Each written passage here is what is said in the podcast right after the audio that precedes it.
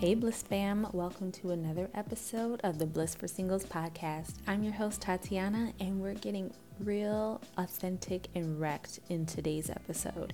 It's a oldie but goodie, and it was a part of my Raw series, which stood for Real, Authentic, and Wrecked, back in 2017. Now, this word is just as relevant back then as it is right now. I can't tell you enough, but I don't want to hold up too much. Let's get right into this subject. It's called Can I Really Trust God with This? When God Says Surrender.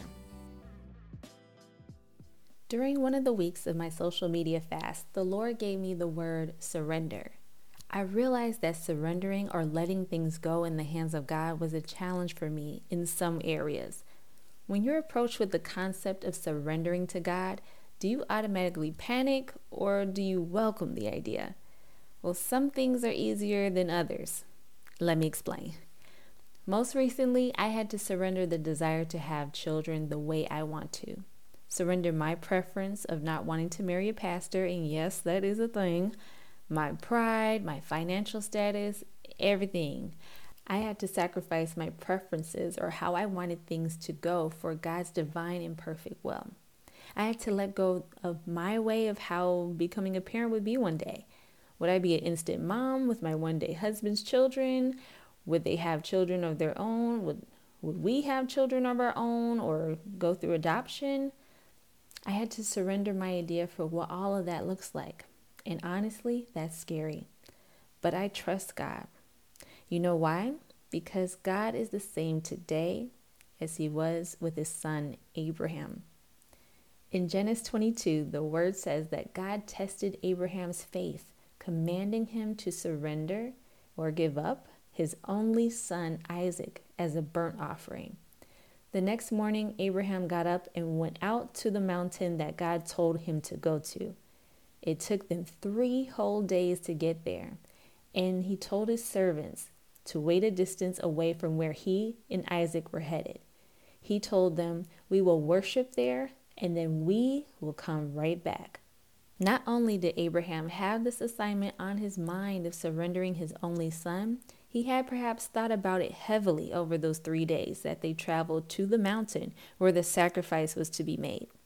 Oftentimes, we're hesitant to give up something to God because we don't know when we are going to get relief from the loss. Take it from Abraham that your faith level has to be high to follow through with what God is asking or commanding you to do, despite what things look like.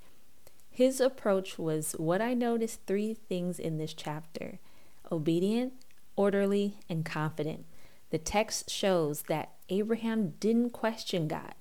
He followed through with what the Lord told him to do. He obeyed God's instructions on where to go, and on the top of that, he built an altar for the sacrifice, laying the wood in order, and even tying up his own son, Isaac. How devastating could that be to give up something so precious and dear to you? And how could Abraham be so confident? In Genesis 22, verse 8, just before he proceeded to tie up his son, he tells Isaac, God will provide himself a lamb for a burnt offering. And if you notice in verse 5 that Abraham told his servants that he and Isaac will come right back, Abraham knew that he was told to sacrifice his son at the time he talked to his servants and to his beloved son. The faith that Abraham had to speak with such steadfast confidence in God is an example for us to have faith when God asks us to surrender our lives, our everything, unto Him.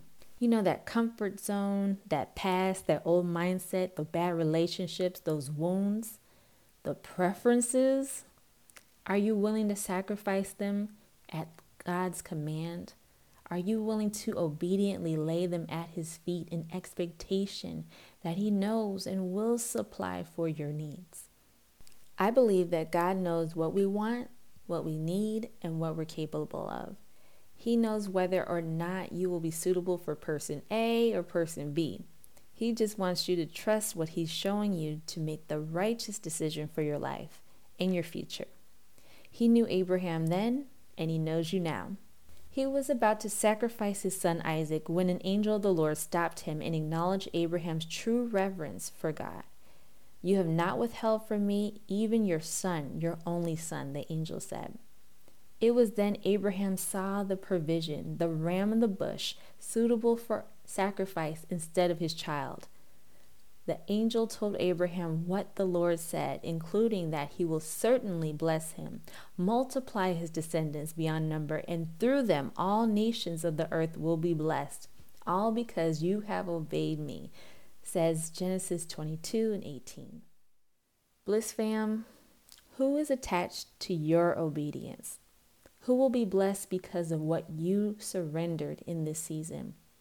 This is enough to make you consider your ways and how you've been with God concerning your weight, singleness, your desire for marriage, your desire for children, etc. God knows you and your future. He cares about everything you're going through.